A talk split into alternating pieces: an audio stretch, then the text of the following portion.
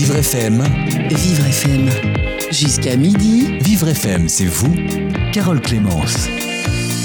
Demain a lieu la treizième édition de la Journée internationale des maladies rares. Une maladie est dite rare lorsqu'elle atteint moins d'une personne sur deux mille. Il y a entre sept mille à huit mille maladies identifiées à ce jour.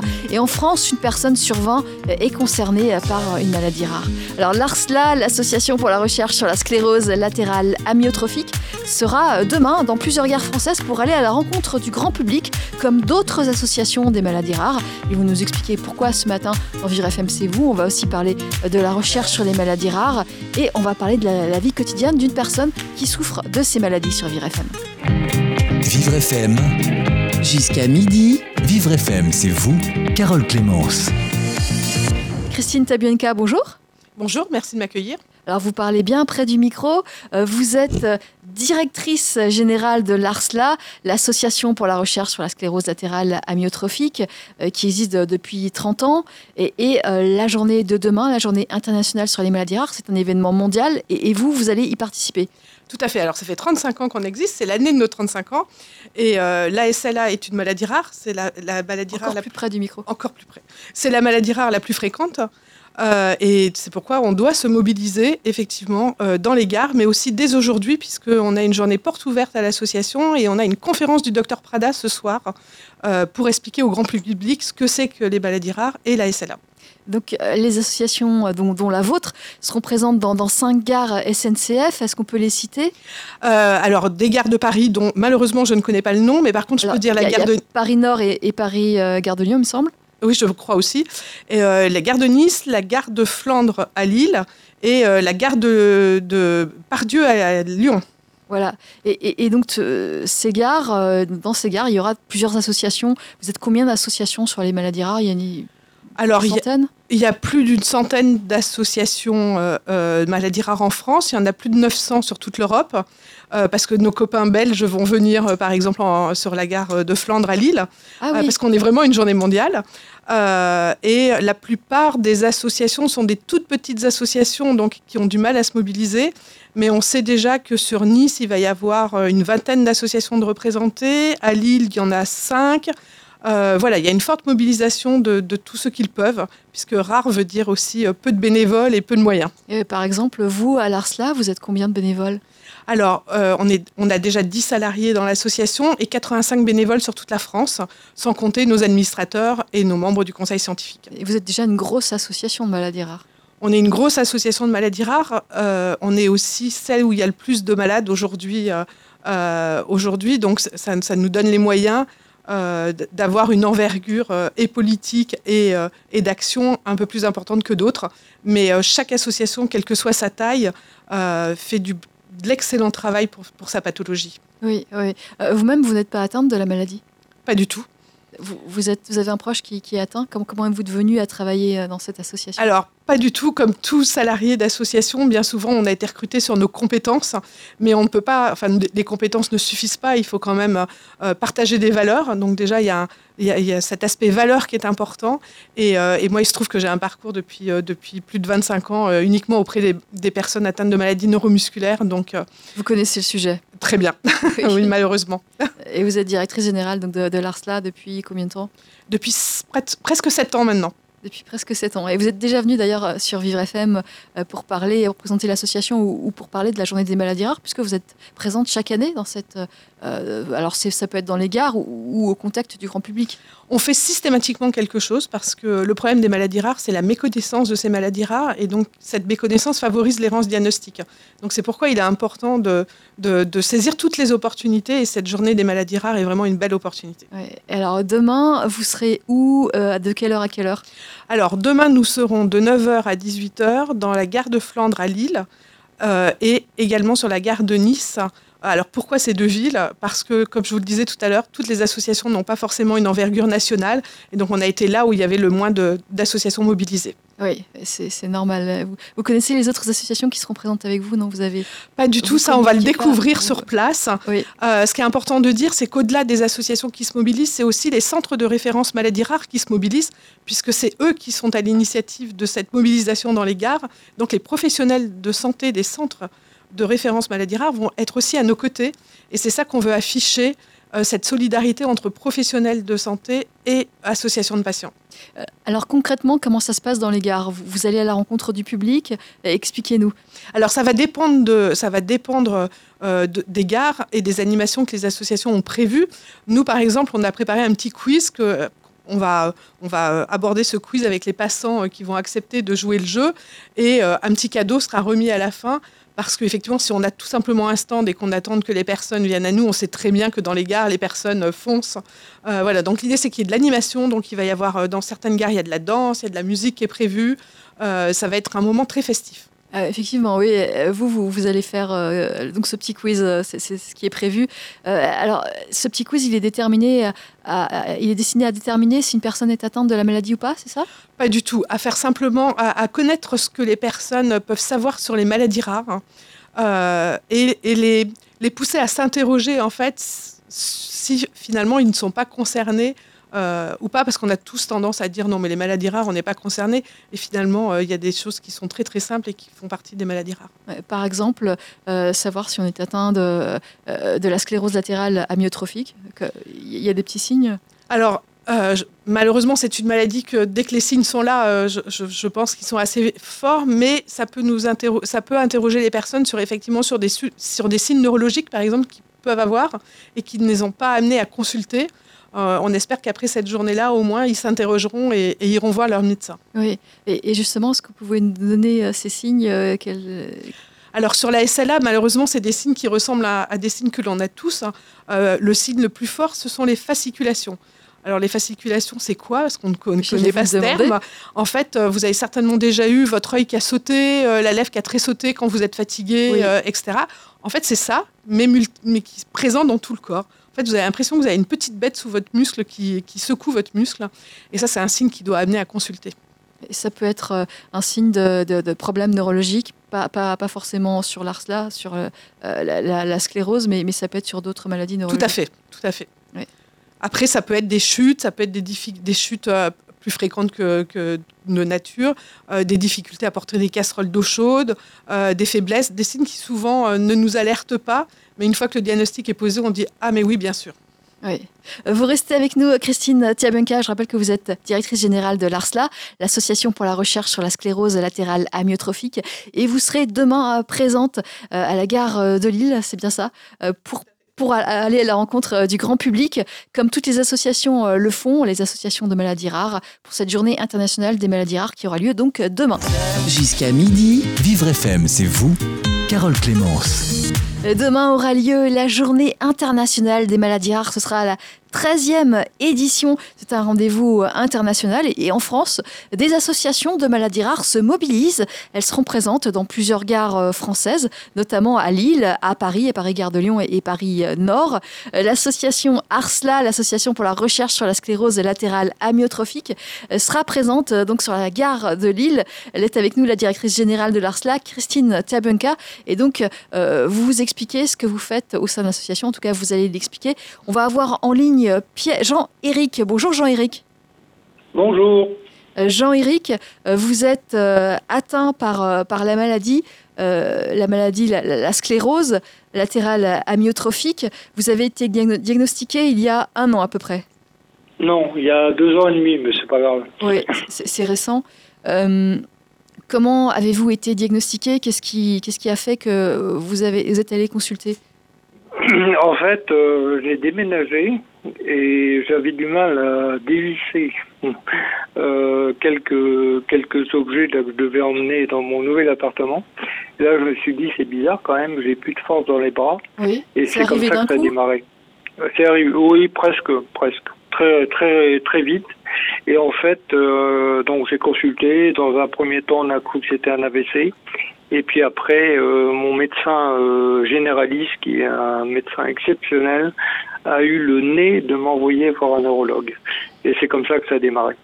Oui, alors vous avez été euh, diagnostiqué. Euh, qu'est-ce qu'on vous a dit lors du diagnostic ? Vous ne connaissiez pas cette maladie, j'imagine ? Bah, déjà, on ne me l'a pas dit. C'est-à-dire qu'on m'a dit « Oh là là, il euh, y, a, y a un problème, on va vous envoyer voir un spécialiste ». Sans me dire que c'était un spécialiste de la, de la maladie de Charcot. Oui. Donc, euh, ayant vu le nom, c'est, c'est le professeur anglais, ayant vu le nom, je me suis dit, oh là, c'est quoi ça? Donc, je suis retourné voir le neurologue, j'ai dit, mais c'est quoi ce B I N S? Et là, il m'a dit, oui, on craint. Euh, j'ai dit, écoutez, dites-moi la vérité, et puis voilà. Et c'est comme ça que j'ai, j'ai appris que cette maladie existait. Oui. Alors, cette maladie, elle, elle vous donne... Euh, qu'est-ce qu'on vous a dit? Il y a une espérance de, de vie de, de combien de temps? il y, a, il y a une évolution euh, probable vers quelque chose de... Euh, vers, vers quoi, en fait? Vers la mort. Oui. En fait, euh, si vous voulez, le, l'espérance de vie, elle est de deux à trois ans euh, en moyenne. Bon, il y a des gens qui vont jusqu'à huit à dix ans. Mais bon, moi, ça fait deux ans et demi. Et euh, si vous voulez, le, à la limite, euh, c'est pas... Je dirais qu'aujourd'hui, c'est pas du tout mon problème. Euh, quand ça arrivera, ça arrivera. Ce qui m'intéresse, c'est de vivre la maladie le mieux possible pour profiter au maximum du temps qui me reste, oui. Quel que soit ce temps. Vous voyez ? Oui, oui, très bien. Donc j'imagine que vous avez arrêté de travailler et que vous prenez euh, la vie d'une manière très différente. Bah, c'est-à-dire que quand on vous l'annonce, alors moi je, je parle de mon expérience personnelle, hein. Pendant une quinzaine de jours, je n'ai parlé à personne, même pas à ma compagne. J'ai réfléchi à la situation, je me suis un peu renseigné sur la maladie, et puis je me suis dit, bon, euh, je vais pas essayer de savoir pourquoi ça, m'a, ça m'atteint moi, enfin vous voyez, je, oui. Ces questions-là, je me les, je me les pose pas du tout. Je me suis dit, bon, ça, m'est, ça m'arrive. Eh ben c'est comme ça et je vais gérer cette maladie le mieux possible. Oui. Donc euh, voilà, c'est c'est ce que je fais aujourd'hui, enfin je, que j'essaye de faire. C'est pas toujours facile, mais bon, on, on y arrive quand même. Voilà. Alors euh, oui, oui, allez-y, allez-y, allez-y Jean-Éric. Non, je voulais juste dire que j'essaie que la maladie ne prenne pas le pas sur euh, sur ma vie en fait, ce qui n'est pas simple, mais on y arrive, on y arrive. Alors, au, au départ, c'était cette faiblesse dans les bras. Vous ne pouviez plus porter de, de choses, j'imagine. Et, et ça, ça évolue comment aujourd'hui? Vous êtes dans, dans quel état physique? Bah, ça évolue, euh, ça dépend. C'est très, c'est très variable. C'est une maladie qui est très pernicieuse et qui est sournoise. C'est-à-dire que quand vous allez bien, euh, faut surtout pas vous dire que vous allez bien.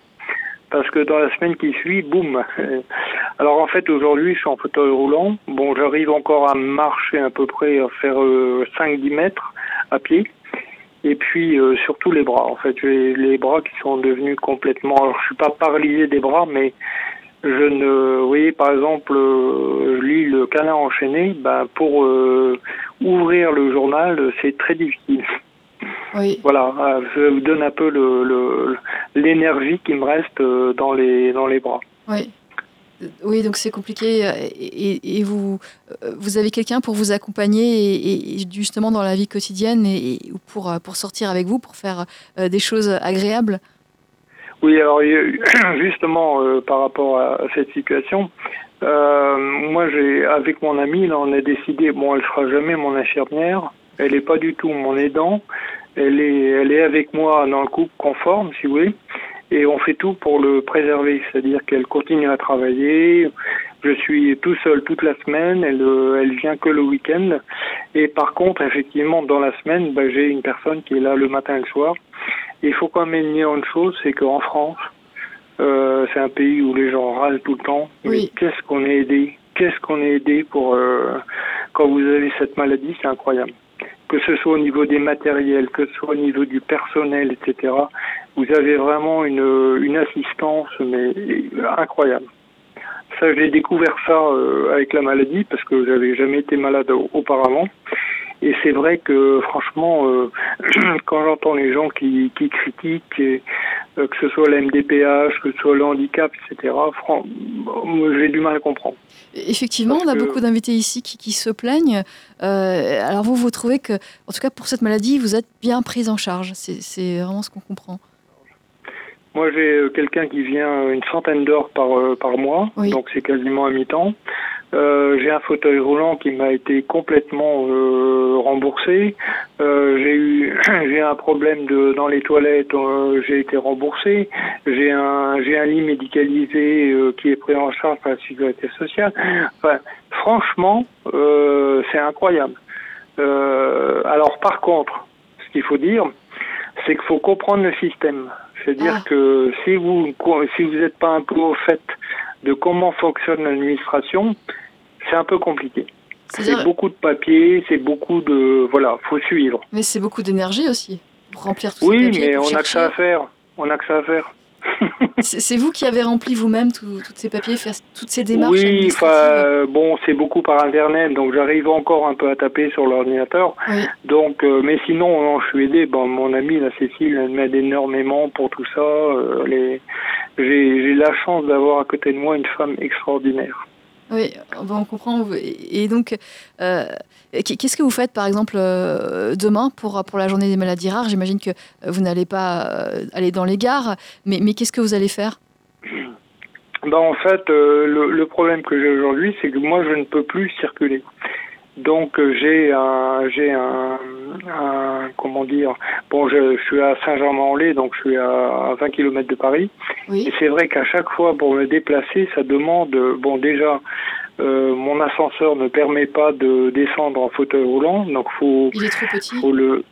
faut le faut le le démonter, euh, après euh, faut le remonter dans la voiture, quand on arrive faut le redémonter, enfin vous voyez c'est très compliqué, oui, ce qui fait qu'aujourd'hui j'ai une vie qui est assez euh, assez euh, sédentaire et je ne bouge plus beaucoup sauf si j'ai du monde qui me permet de de De, de de m'aider.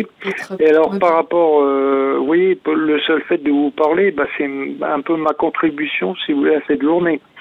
Euh, oui, oui, essayer de donner, essayer de donner un visage qui est euh, positif et euh, en se disant, bah oui, euh, ça vous tombe sur la tête. Comme j'ai dit, euh, moi au départ, j'ai cru que c'était une tuile. Et après, je me suis aperçu que c'était la toiture qui était tombée sur la tête. Donc, j'ai dû arrêter de travailler, j'ai dû tout arrêter. Mais finalement, euh, je, suis, je peux dire que je suis heureux. Je suis pas du tout malheureux. Oui. Vous voyez ? Par contre, je ne mésestime pas le, l'impact de la maladie sur ma vie. Oui. Vous n'avez pas de, d'attente euh, sur une, euh, un espoir euh, sur la recherche euh, qui serait miraculeux. Il n'y a pas, il n'y a pas cette idée... Euh, Euh, derrière, derrière. Euh, enfin, vous n'avez pas cette idée en tête. J'espère que la recherche, elle va aboutir. Bon, maintenant, on n'est pas beaucoup en France. Hein, je crois qu'on est six mille euh, à être, euh, à être impactés par cette maladie. Donc, les budgets sont pas, sont pas énormes, ce qui est un peu normal d'ailleurs. Mais euh, oui, moi, je me dis que bah, pour l'avenir, euh, oui. Mais je sais que pour moi, c'est de toute façon, il n'y a pas, il y aura pas de miracle. Oui. Et je ne l'attends pas non plus. Écoutez, c'est bon, c'est, c'est ainsi. Il euh, faut prendre avec philosophie ce qui vous arrive et puis euh, le vivre le mieux possible. Oui, et, mais comment on prend avec philosophie justement les choses? Ah, vaste sujet. Bah, disons qu'il faut déjà ne pas se larmoyer sur soi-même, oui. Éviter de se plaindre euh, et il faut surtout s'adapter. C'est-à-dire que quand il vous arrive quelque chose, vous dites, bon, comment je peux m'adapter à ça? Par exemple, le jour où je ne pouvais plus me lever de mon lit, je me suis dit, bon, comment je vais m'adapter à ça? J'ai trouvé la solution. Aujourd'hui, quoi, la euh, solution j'ai du mal. La solution, ça a été le lit médicalisé, ça a été euh, une barre euh, le long du lit. Enfin, vous voyez, j'ai, j'ai trouvé des moyens. Maintenant, c'est pareil pour manger. J'ai de plus en plus de difficultés à manger, mais j'arrive à manger tout seul. Oui. Bon, ben, je me suis adapté. Euh, j'ai un verre en plastique. Euh, j'arrive à tenir ce verre entre mes dents, ce qui fait que j'arrive à boire. Enfin, oui, des, des tas de choses comme ça. Alors, c'est sûr que si je fais une vidéo de ça, les gens vont dire « Ah, c'est horrible !» Non, c'est pas horrible. Quand je prends mon, mon Pepsi-Cola, je suis très content. Oui. Vous voyez ? Oui. Mais oui, puis donc vous c'est avez... ça que j'appelle la philosophie. C'est de, de, de, de se dire, bon, j'arrive encore à faire des choses. C'est, euh, y a des gens qui ont, qui vivent des situations extrêmement compliquées. Euh, moi, finalement, bon, je suis dans mon appartement, je, je suis assez bien, j'ai beaucoup de monde qui m'entoure. Qui et puis vraiment... vous avez une compagne, enfin Cécile, qui, qui, qui vous aime et qui, qui est avec vous. Voilà, ça c'est très c'est important. Très important. Très très important et j'ai, euh, j'ai la famille de cette, euh, de cette compagne aussi qui est très présente et donc euh, ils viennent me voir, ils viennent passer des fois trois quatre jours chez moi, euh, des neveux, des nièces de vingt ans qui viennent m'aider, c'est, ça c'est absolument génial. J'imagine que euh, du coup la maladie ça, ça vous a rapproché de, de, de pas mal de gens ? On peut, on peut dire ça, mais j'aurais préféré ne pas l'avoir. Oui, bah oui, évidemment. Vous voyez, mais... Alors, euh, Jean-Éric, euh, qu'est-ce, qui, qu'est-ce que vous souhaiteriez qu'est-ce qui, so- qui soit mis en place, qui soit changé ? Est-ce qu'il y a des choses que vous aimeriez changer dans, euh, je sais pas, dans, dans le, la prise en charge de cette maladie, dans, euh, dans l'administration ? Bah, je dirais que j'ai... je me suis rendu compte que le... Au niveau médical, si vous voulez, c'est assez... Bon, j'ai un, vraiment un médecin exceptionnel qui me suit, un, un généraliste. Euh, je peux même donner son nom, Guillaume Brackman. Oui. Et euh, par contre, euh, au niveau de la Pitié Salpêtrière, où j'avais été euh, diagnostiqué, je dirais que pff, c'est une usine. Et vous êtes... Euh, vous êtes euh, je, je, je n'y vais plus d'ailleurs. Enfin, le, l'ARSLA, ils, ils connaissent ma position là-dessus. C'est pas que les gens soient pas bons, c'est que bon, y a, y a, c'est trop gros, il n'y a plus de contact avec le patient et si vous voulez, euh, c'est très difficile de créer un lien, euh, surtout quand vous voyez un neurologue tous les trois ou six mois. Donc euh, oui. Bon, pour vous, vous êtes un dossier, un numéro de dossier. Euh, donc voilà. Donc c'est pas, c'est comme ça. Bon, euh, et je me suis rendu. C'est une maladie en plus, si vous voulez, qui nécessite pas une présence médicale très importante. Parce que c'est vous qui voyez le, votre état. Donc vous vous rendez compte de ce qui se passe.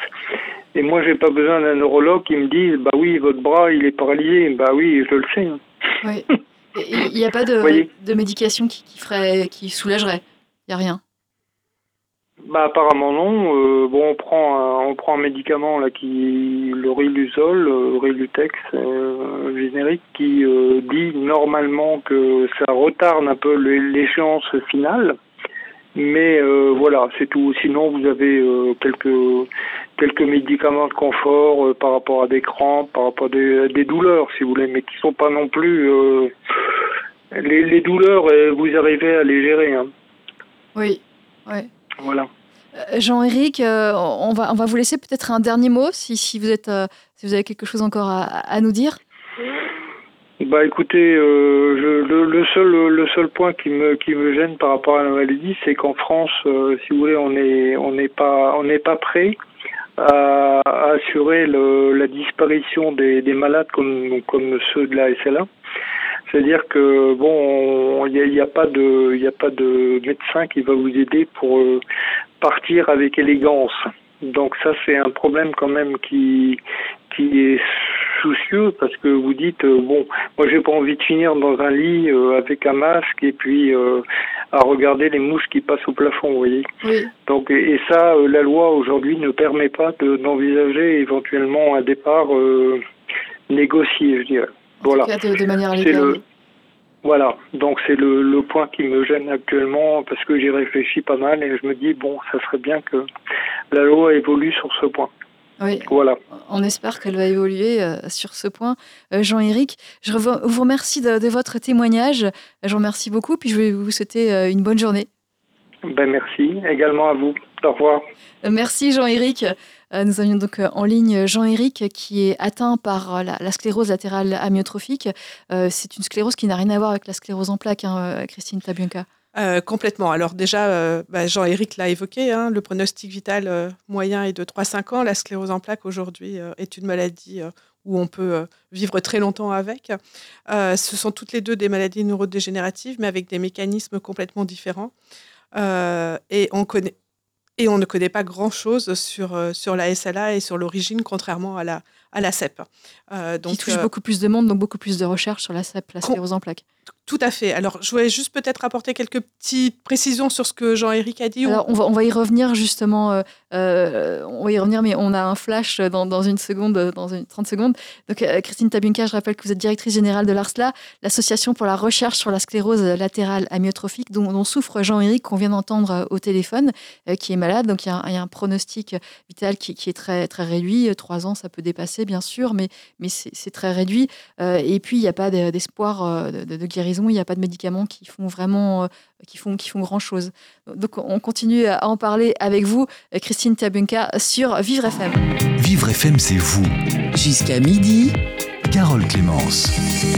Et nous parlons des maladies rares aujourd'hui sur Vivre F M. Vous savez que demain aura lieu la treizième édition de la Journée internationale des maladies rares, avec des rendez-vous dans des gares, notamment la gare de Nice, la gare de Paris-Nord, la gare de Lyon, la gare de Lille, euh, où sera présente l'association l'ARSLA, l'association pour la recherche sur la sclérose latérale amyotrophique, euh, une sclérose qui n'est pas la sclérose en plaques, qui est une sclérose différente. On, on l'a expliqué au cours de cette émission, on y reviendra peut-être, avec la directrice générale de cette association qui est représentée, Christine Tabuenca, qui est là avec nous. Alors, on, a, on vient d'entendre le témoignage de Jean-Éric qui, qui est euh, atteint de cette maladie. Il a été diagnostiqué il y a deux ans et demi. Le pronostic vital de cette maladie est très, très réduit. C'est trois ans, un peu, un peu plus. Oui, alors il faut faire toujours attention avec les chiffres, oui, parce qu'en fait, parfois, variable. Il y a des personnes qui décèdent très rapidement après le diagnostic, mais parce que ça faisait déjà quelques années qu'elles vivaient avec la maladie. Donc en fait, ce ne sont que des chiffres, des statistiques. Nous, dans les trois mille cinq cents personnes qu'on accompagne, on a tous des personnes qui vont partir très vite en quelques mois, d'autres dans la moyenne des trois à cinq ans, et d'autres qui vont être là encore dix ans, onze ans. Euh, voilà. Mais c'est vrai que c'est une maladie, lorsqu'on vous annonce le diagnostic, comme l'a dit Jean-Éric, on vous annonce aussi... Euh, une date butoir de mort, quelque part. Oui, oui, oui. Et j'imagine que les, les gens qui tiennent dix onze ans, c'est, c'est, c'est, sont rares. Ce sont des personnes qui acceptent tout ce que les, toutes les propositions qu'on va leur faire euh, pour maintenir la vie. Alors, euh, c'est des étapes qui sont la gastrostomie pour continuer à pouvoir s'alimenter, euh, la trachéotomie pour pouvoir respirer. Et ça, ce sont des choix personnels. Donc, euh, ceux qui le font peuvent effectivement vivre plus longtemps. Oui, oui. Alors, on a entendu euh, donc, dans Jean-Éric qui, était, euh, qui, qui nous dit que malgré son sort, il, il, est, il est heureux, il prend les choses, euh, bah, il essaie de, de profiter le maximum de ces dernières années. Euh, c'est, c'est typique ou c'est, c'est, c'est euh, typique des, des gens qui, qui ont cette, sont atteints de cette maladie, de cette sclérose latérale amyotrophique ? Il est assez représentatif, voire carrément représentatif euh, des patients S L A. Vous avez qu'un pour cent des patients S L A qui, qui se suicident. Alors, bien évidemment, il y a des moments dépressifs hein, euh, et ils sont aidés. Mais d'une façon générale, leur, leur, euh, leur euh, leitmotiv, je dirais, c'est de montrer que l'impossible n'est pas possi- n'existe pas et de sur- surpasser et que de faire en sorte de, que ce soit la maladie qui s'adopte à son mode de vie et pas le contraire. Oui. Et je pense que Jean-Éric l'a bien, euh, l'a bien montré, démontré. Tout à fait, oui. Et c'est un, un témoignage qui est, qui est positif. Euh, alors, il y a entre sept mille et huit mille personnes qui sont atteintes de cette maladie en France ? Tout à fait, avec toute la difficulté pour savoir exactement le nombre exact de personnes, puisqu'il n'y a pas de registre dans cette maladie, et qu'en fait, on calcule le nombre de malades en fonction des prescriptions du médicament dont on a parlé Jean-Éric, qui est le Rilutec, qui permet d'avoir une prolongation de la vie de quelques semaines à, à, à un an ou deux, selon les cas. C'est normal de ne pas avoir de, de registre qui... On, on, on est une maladie rare, et malheureusement, c'est le sort de toutes les maladies rares, euh, qui dit registre, dit derrière des moyens... Euh, alors, je trouvais aussi important dans le témoignage de Jean-Éric qu'il ait souligné qu'effectivement, en France, on avait une qualité de prise en charge euh, qui est souvent méconnue de la personne lambda qui n'est pas touchée par une maladie. Mais effectivement, le système de prise en charge euh, et d'aide, euh, même si on peut parler des disparités, euh, quand, si vous avez plus de soixante ans ou moins de soixante ans, euh, il permet quand même, effectivement, de contribuer à cette qualité de vie dont parlait Jean-Éric. Oui, il a, il a dit beaucoup de choses, Jean-Éric. Il a aussi parlé de, de la Pitié Salpêtrière, euh, le grand hôpital parisien, et, où il ne se sent pas bien et où il ne va plus, visiblement. Alors, en fait, les, les, les maladies rares euh, ont un suivi de prise en charge au sein de centres de référence de maladies rares. Et donc, la Salpêtrière est un centre de référence spécialisé dans la S L A. En fait, ce sont des consultations multidisciplinaires qui sont indispensables parce qu'elles permettent le meilleur suivi pour la personne. C'est là où on est diagnostiqué. Alors, effectivement, un malade, très souvent, au bout de deux, trois visites dans ces centres de référence, dit « Mais pourquoi j'y vais ?» Ils vont juste constater ce que moi, j'avais déjà constaté. Euh, mais en fait, c'est hyper important parce que, d'une part, c'est là que les essais thérapeutiques se passent. Donc, euh, si la personne a la chance de rentrer dans les critères, on va lui proposer un essai thérapeutique. Et c'est eux qui sont, au fait, même des dernières avancées, que ce soit euh, thérapeutique ou... Euh, Ou, euh, ou clinique tout simplement, donc c'est important. Mais dans ces essais thérapeutiques, il y a, il y a, il y a encore de l'espoir, enfin, il y a des choses qui se passent positives pour euh, les patients, il y, a, il y a vraiment des choses qui, qui marchent. Alors, malheureusement, ce sont des maladies rares, donc un essai thérapeutique qui a un succès sur, euh, sur vingt patients, sur une cohorte de deux cents, ce n'est pas la même chose dès que vous passez à mille ou deux mille personnes. Hein. Donc souvent, malheureusement, les essais de phase deux, qui étaient plutôt intéressants, quand ils arrivent en phase trois ou phase quatre, sont négatifs. Mais aujourd'hui, les, la recherche sur les maladies rares, d'une façon générale, avance. Euh, je vais parler de la plus belle, je pense, avancée, mais parce que c'est mon petit dada. Euh, vous avez une maladie qui s'appelle l'amyotrophie spinale, qui touche les enfants euh, dès la naissance. Les enfants naissent poupées de chiffon, ils sont souvent trachéotomisés très tôt, avec une espérance de vie de deux à quatre ans. Aujourd'hui, il y a des enfants qui bénéficient d'une thérapie génique et qui ont retrouvé la motricité, qui peuvent, enfin, qui l'ont retrouvé, qui, qui découvrent ce que c'est que se mettre à quatre pattes, d'avoir la tête qui tient. Euh, ça, c'est une belle avancée. Et la myotrophie spinale est une maladie qui est très proche de la sclérose latérale amyotrophique. En fait, c'est le, c'est le pendant chez l'adulte.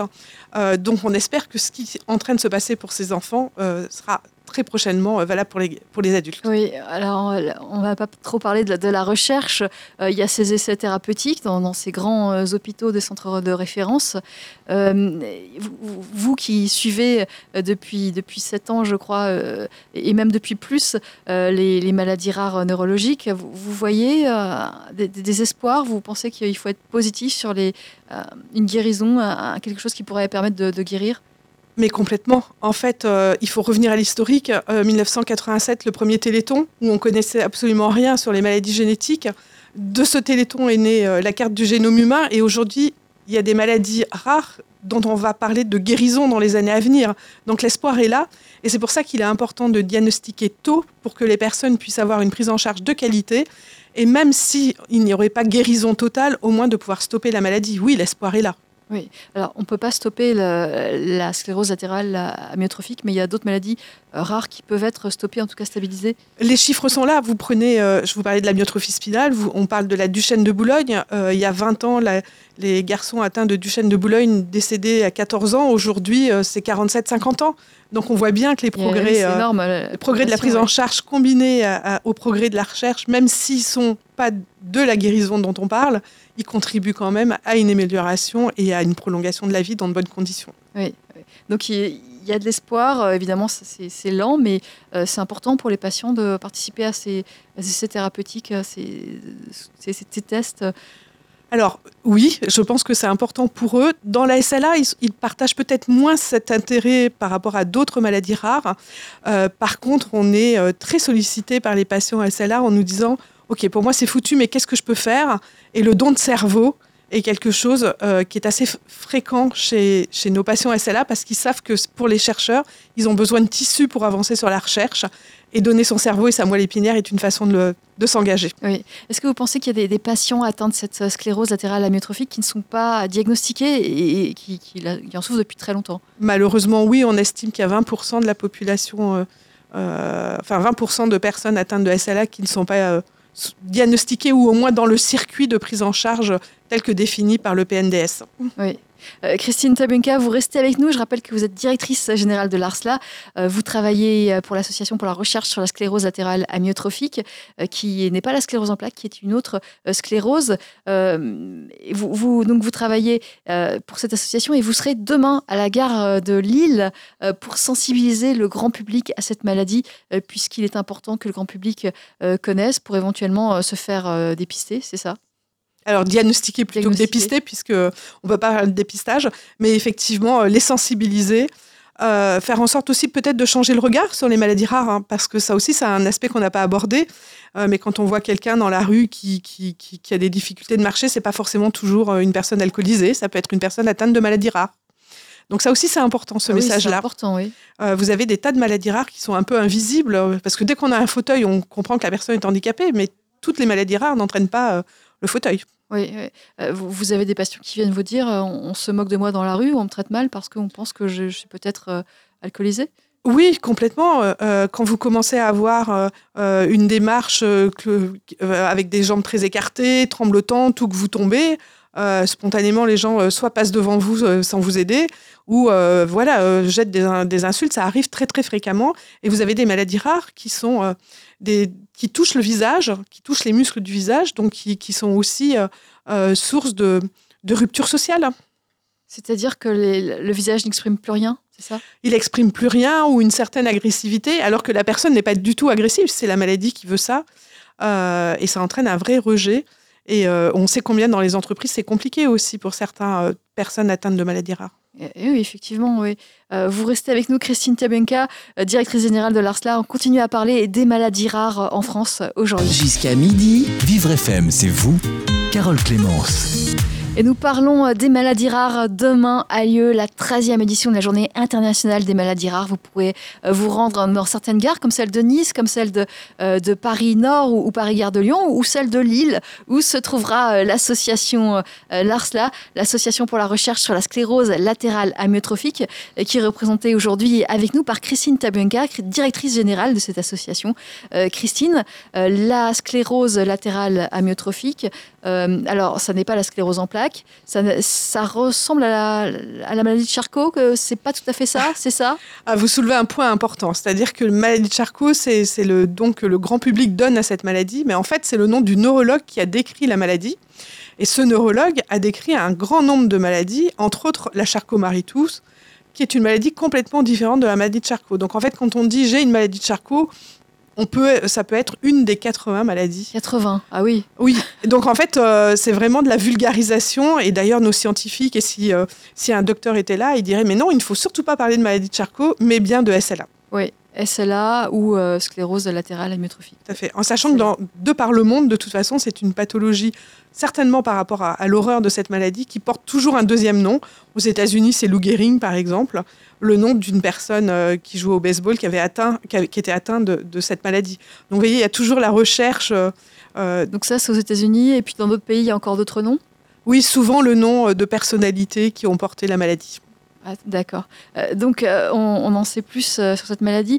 Euh, le plus bel espoir d- dans la recherche euh, actuellement sur, euh, sur les, la S L A ? Alors, je vais un peu contredire ce que Jean-Éric disait tout à l'heure, parce qu'aujourd'hui, le plus bel espoir, il est de la France. Il est d'une équipe de chercheurs français euh, que nous avons financée à la R S L A, d'ailleurs en partie. Euh, c'est l'équipe de la Salpêtrière euh, du docteur Maria Grazia Biferi qui a réussi à effacer toute trace de maladie chez la souris. Et la souris est morte De, à son âge normal.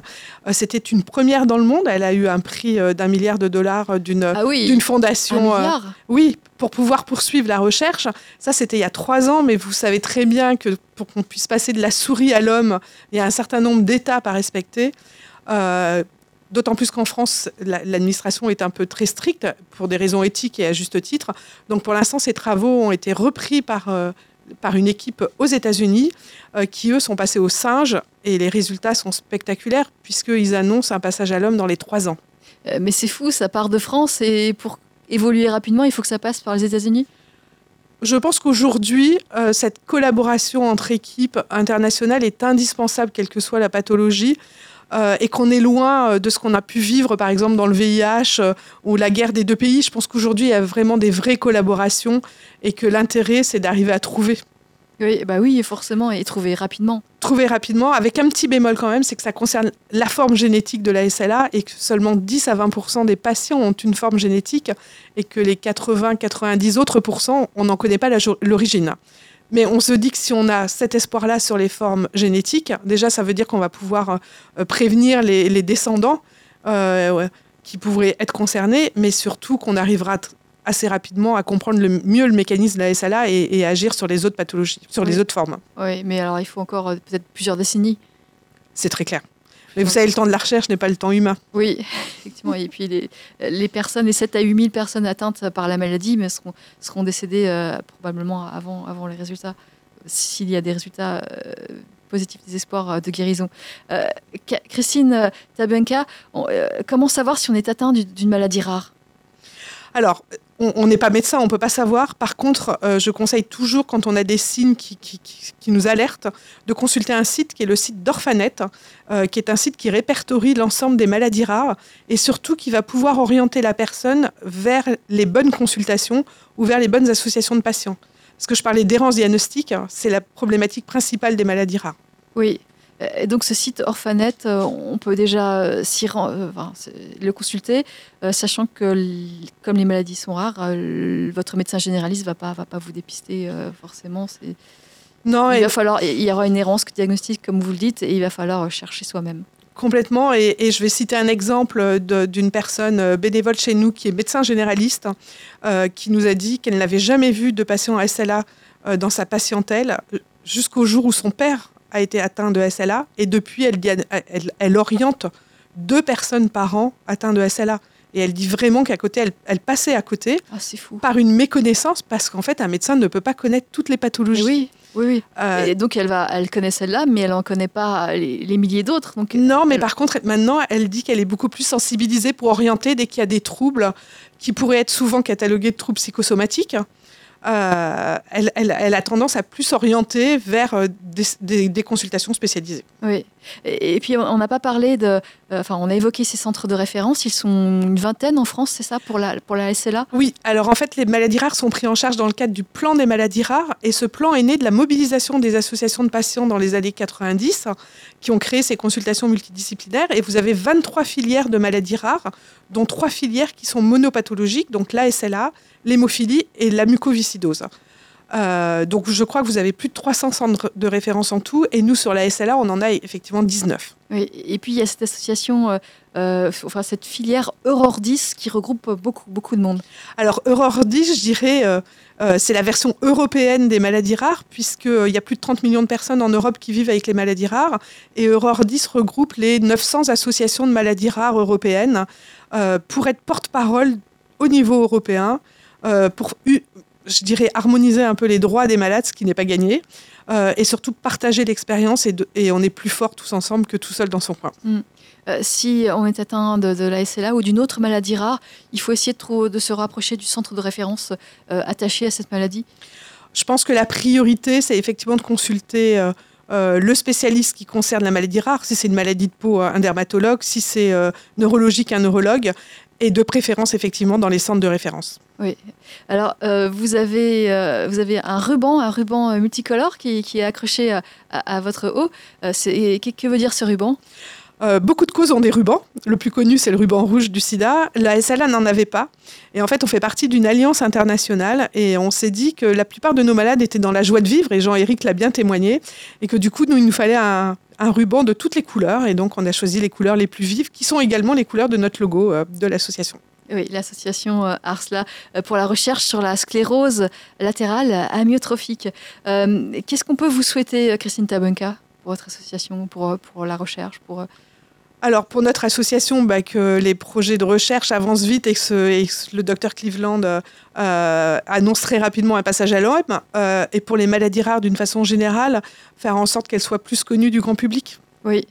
Euh, merci Christine Tabuenca. Je rappelle que vous êtes directrice générale de l'ARSLA, euh, l'association pour la recherche sur la sclérose latérale amyotrophique, euh, qui, qui n'est pas la sclérose en plaques, on le rappelle, et, et c'est euh, parfois appelé la, la, la maladie de Charcot, mais ça n'est pas forcément la maladie de Charcot, puisque la maladie de Charcot, c'est, c'est un nom qu'on donne à quatre-vingts maladies différentes. Donc attention, euh, faites attention. Et puis demain, c'est la journée internationale des maladies rares, euh, dans plusieurs euh, gares S N C F, notamment à Nice, à Lille, à, à Paris.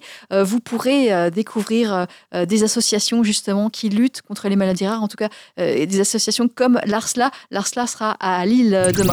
Vivre F M, podcast.